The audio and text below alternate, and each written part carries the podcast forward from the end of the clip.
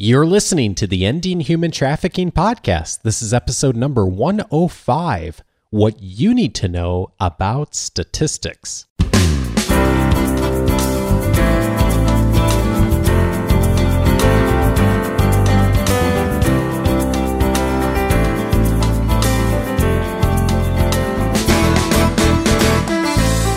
Welcome to the Ending Human Trafficking Podcast. My name is Dave Stachowiak. And my name is Sandy Morgan. And this is the show where we empower you to study the issues, be a voice, and make a difference in ending human trafficking and statistics. At least that's our topic for today. Sandy, I was mentioning to you before we started recording that I was adding up. I actually think I've added up a fifth one. I think I've taken 5 statistics classes in my life through the different academic programs I've been involved with. And I'm a little embarrassed that after 5 statistics classes, I would not consider myself much more knowledgeable than the average person when it comes to statistics. But I do know a little bit. And I certainly know some of the downfalls of statistics, and that's actually what we're going to tap into today. So before you are worried that we're going to have you doing medians and modes and t-tests and all that, that's not really what the show's about. You'll have to find a statistics professor for that. But we are going to really look at what kinds of ways should we be thinking about statistics, how we use statistics when we're thinking about ending human trafficking, and there actually is a lot to say about that, Sandy, just from the 30,000-foot view. Well, and in the world of combating human trafficking, there is a real push for data-driven decision making, and so what became apparent this week in the Washington Post was that we are not the only ones concerned about how data-driven decision-making is impacted and how it is arrived at. What data are we using? Because Glenn Kessler, the fact checker with Washington Post, raised this question specifically in relationship to our agendas to fight human trafficking.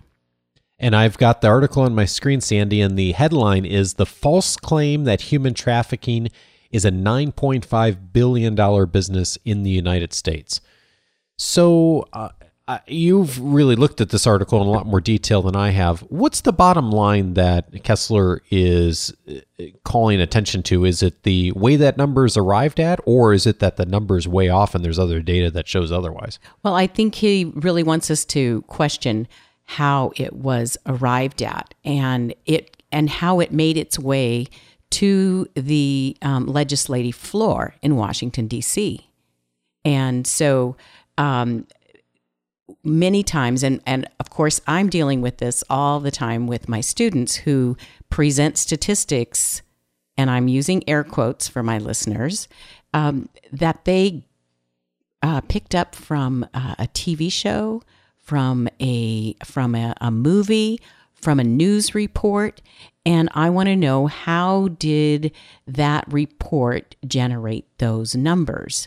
And that's exactly what this guy wants to know. He wants to know, where did this come from? So the particular legislator directed him back to the source, which was a Shared Hope infographic, and then they went to Shared Hope and asked, where did that come from? And they cited a 2005 International Labor Organization statistic.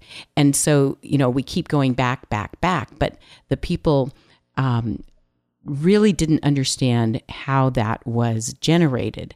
And for many of us, we have heard numbers, and you've heard me say this before, when someone said 27 million slaves, there's nobody going around saying, okay, I see there's 7 here. We're counting them.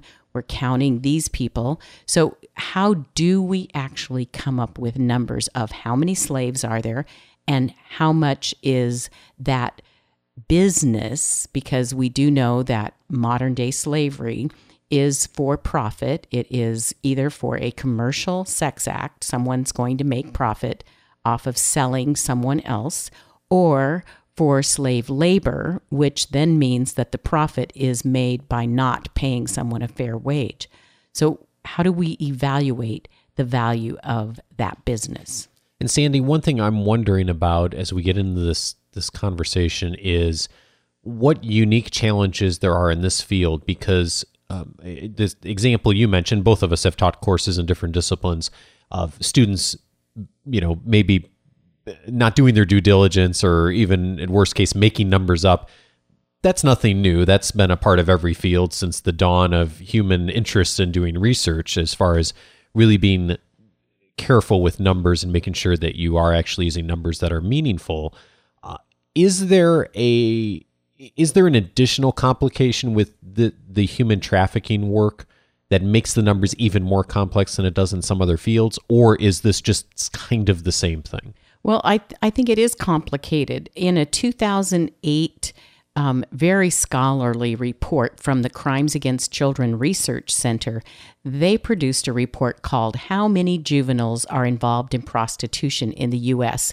This report is required reading every semester in my human trafficking classes and in my commercial sexual exploitation classes.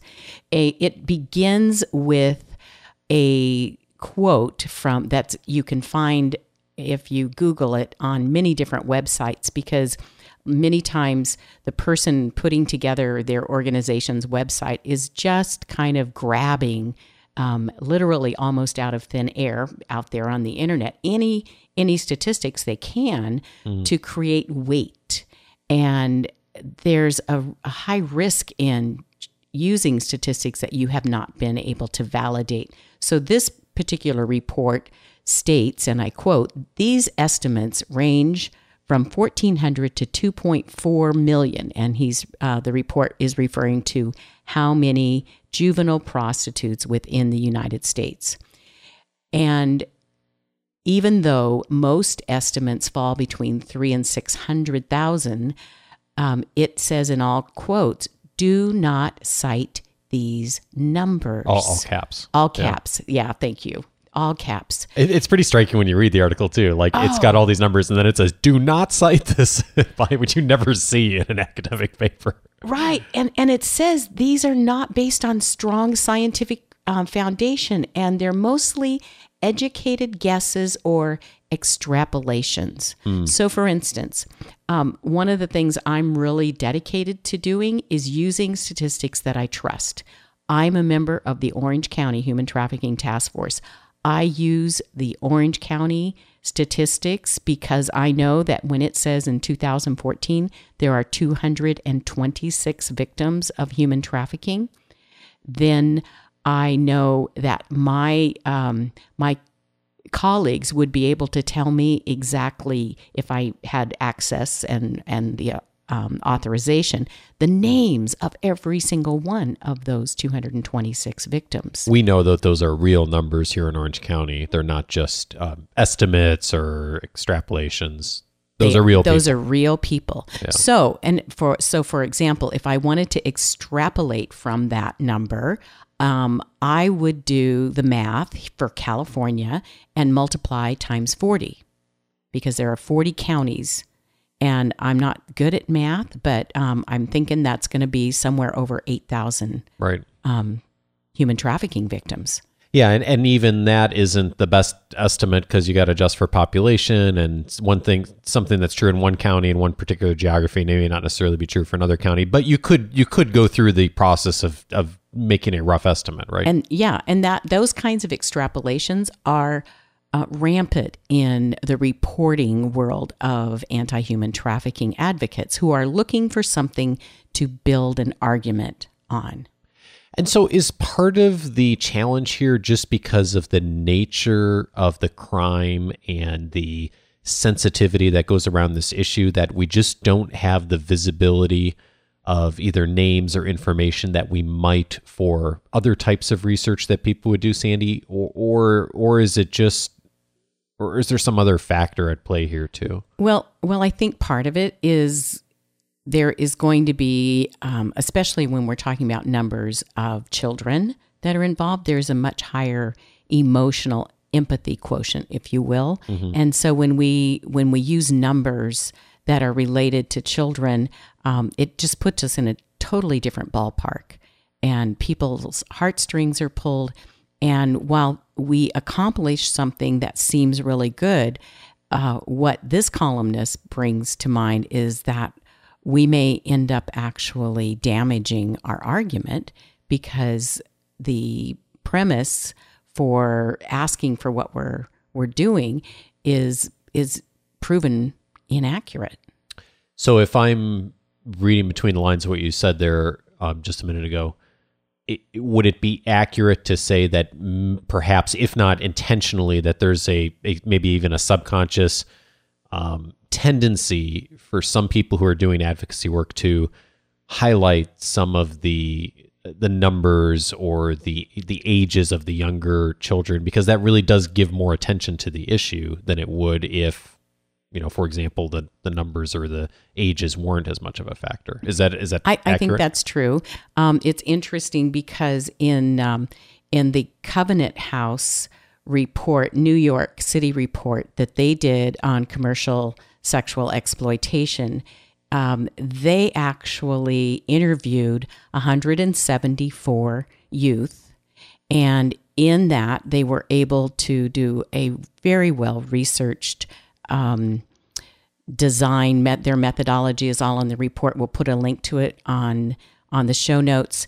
But ultimately, when they get to an off-quoted statement about the average age of entry into commercial sexual exploitation, they cite a 2010 report that was produced by ECPAT and quotes it. And ECPAT did underline that this was anecdotal evidence and experience, but then went on to state it suggests 13 or 14 as the typical age of entering the life.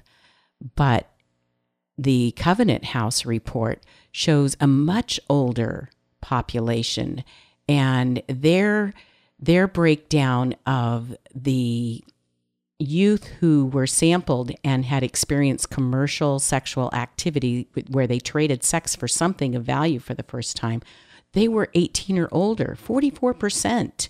And then even when you look at their infographic about average age of first exploitation, it still is mostly at 18, and the earlier examples below 14 are just minimal, very, very minimal.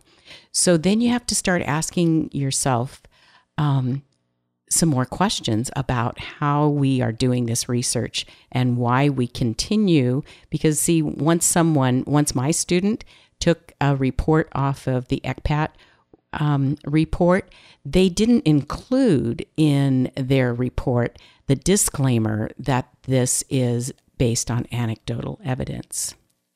It's interesting that, and I think you were telling me there's also maybe even an explanation for why the older population in that particular example is they may be more likely to be seeking housing than would be kids that were in the foster system at younger ages too. So there's all these variables, and that's the complicated thing about doing research, especially when people are involved, is there's all these different variables, and it just really speaks to the importance of more research, Sandy, but people who also are being really responsible with the research of clearly identifying what are the limitations. I mean, any decent academic researcher worth their salt is going to spend a lot of time thinking through what are the limitations of the study, what are the things they can't control for, and the things they can control for of really being intentional about that and highlighting that within their study, so that hopefully we can use that as a data point to make the picture a little bit clearer. But the picture's pretty fuzzy right now as far as what the numbers are. We know there's a problem. We know there's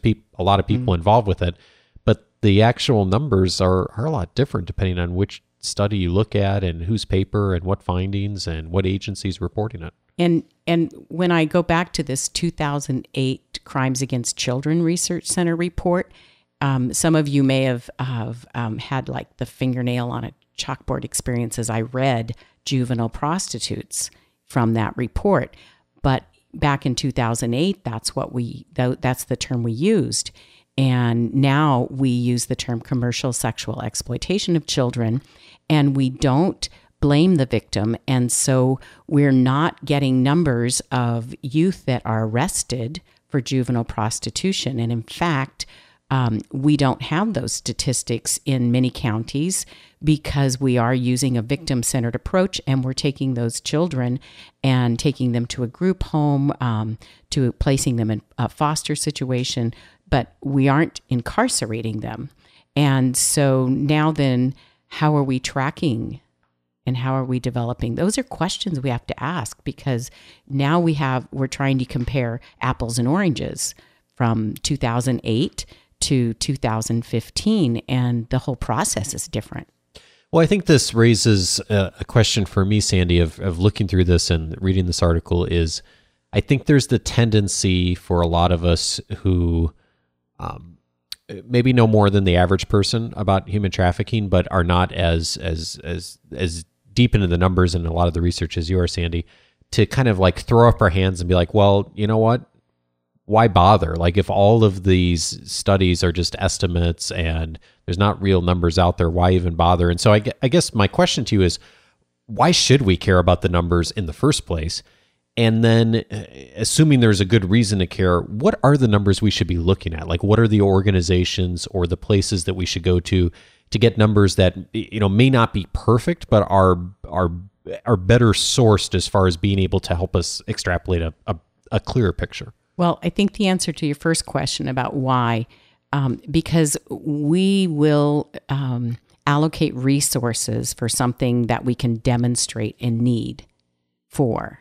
And so the fact that the fact checker has demonstrated how one statistic that was arrived at by, if you want to read the article, by really combining two different reports and extrapolating, was then used in State Department reports, used in Federal Bureau of Investigation reports. So everyone's looking for numbers because that's what we're supposed to do. Mm-hmm. And the idea that we have to have a number is part of our problem. We want everything to be able to be budgeted, and this amount will be used for this based on this kind of need. And if there's going to be 100,000 victims, then we need to have $37,000 per victim or whatever. I'm pulling numbers out of the air just like everybody else, right? Yeah. So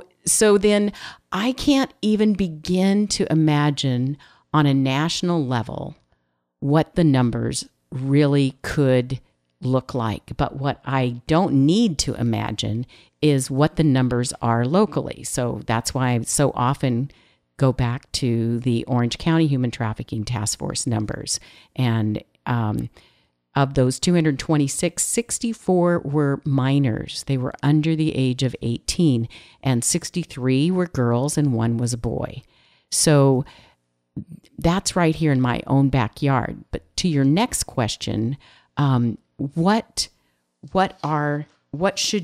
numbers should you care about? I think that what we've seen in the Crimes Against Children report, what we've seen in prevention materials, is that there are some solid numbers that will give us indicators of where the gravest issues are and how we can address those needs.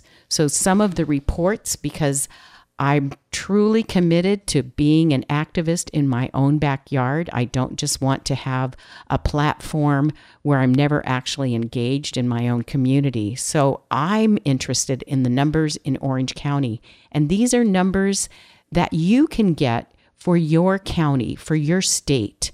And the first is your homeless student count. We already know that students who are homeless are at a higher risk of being victimized, either by people in their community or actually being recruited by sex traffickers. So we've talked about that before. And the McKinley... We have, and sorry for interrupting you, Sandy. I just wanted to point out on episode 15, Homelessness and Human Trafficking, and episode 41, Preventing Trafficking by Preventing Homelessness, we've had a lot of conversations, and there's a lot of research on the links between those two.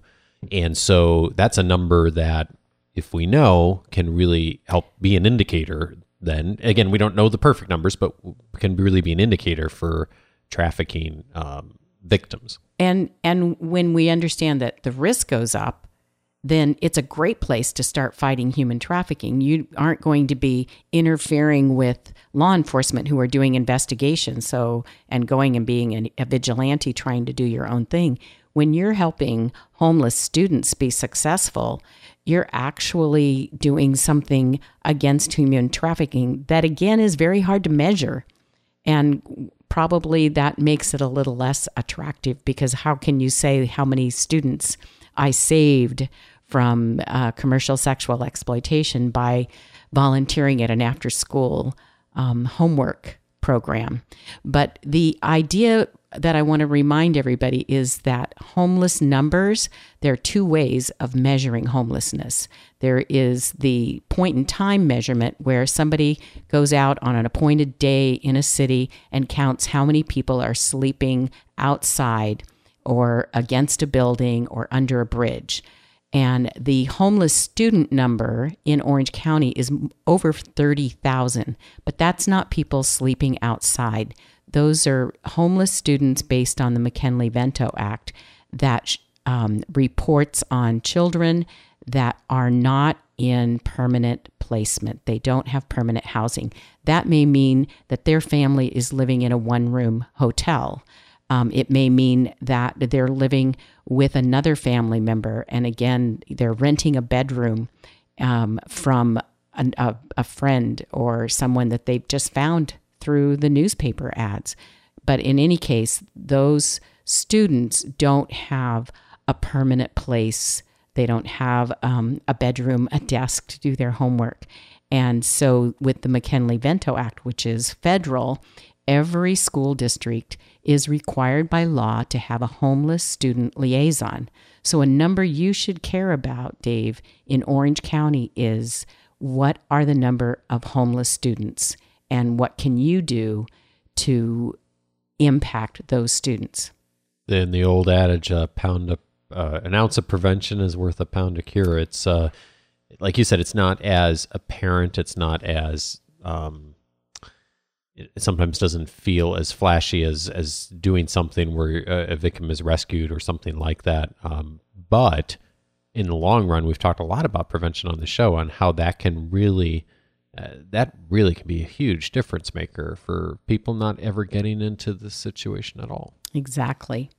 Another number in Orange County that you can look at is the number of reported child abuse reports. And in 2014, I looked it up, and this is documented. There is a record for every single one. 14,000 reports of child abuse.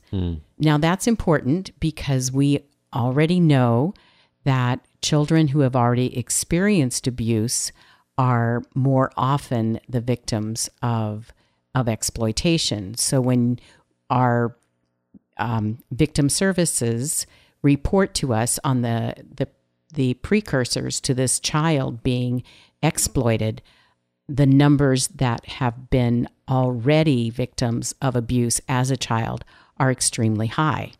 And I'm not using a number right now because I don't have the statistic in front of me, and it's going to differ from county to county. I know that in a report last year in Los Angeles, 84% had been victims of some kind of child abuse.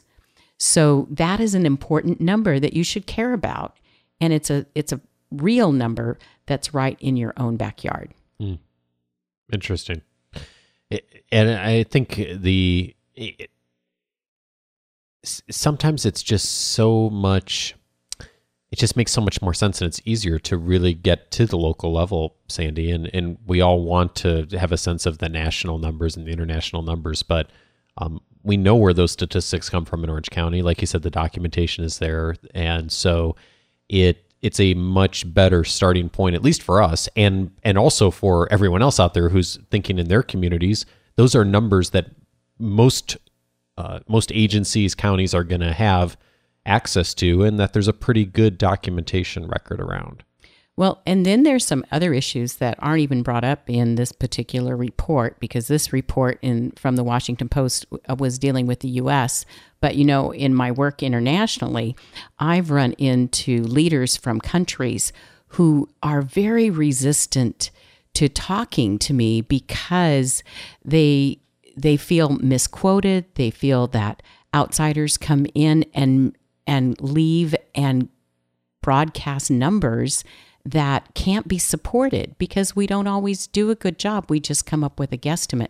And that not only doesn't help us in that country where there may be exceptional experiences of child sexual exploitation, but trying to create numbers that aren't supported in solid methodology actually boomerangs. And now we have a government that's trying to defend itself based on the hyperbole that's happening in all of the nonprofits that are trying to raise funds to fight human trafficking in those countries. And so we have to be thinking about the ramifications of statistics that may sound engaging and empathetic with what are the practical realities on the ground. Does it really matter? And I think it does. Yeah. Well, I hope that we all come away from this conversation with an appreciation for the complexity here. And I think there's probably very few people out there, Sandy, who intentionally are trying to mislead people on statistics. There's always a few that are in that category, but I think more often it's the example you posed. It's, someone's putting up a website for their organization. They're looking for the statistics to cite, and they go online and they start looking for the numbers, and they see a whole bunch of numbers that look pretty consistent across a couple of sites, and they recite it.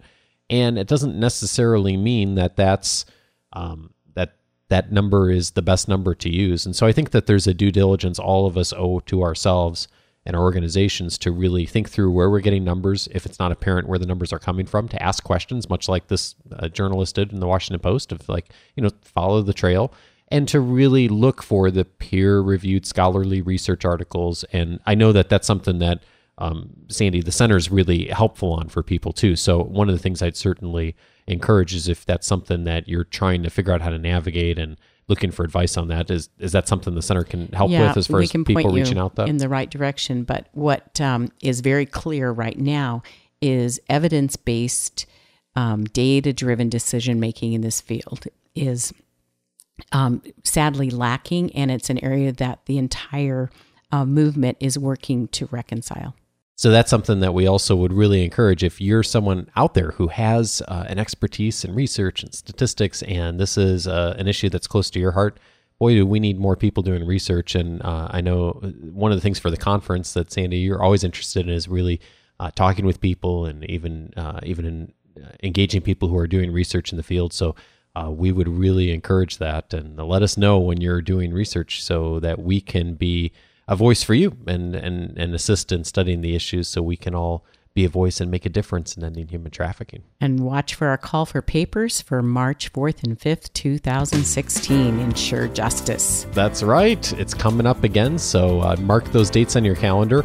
And if you would like to reach out to us, we'd love to hear from you. gcwj@vanguard.edu is the way to do that. That stands for the Global Center for Women and Justice here at Vanguard University, or you can always reach out to us by phone as well, 714-966-6360 is the best way to do that. And while you're online, if you have a moment, one of the things that really helps us to get the message out about this issue and the important conversation we've had today is to rate or review the show on iTunes. If you use iTunes, take a moment to leave us a rating. That'll help more people to find the show.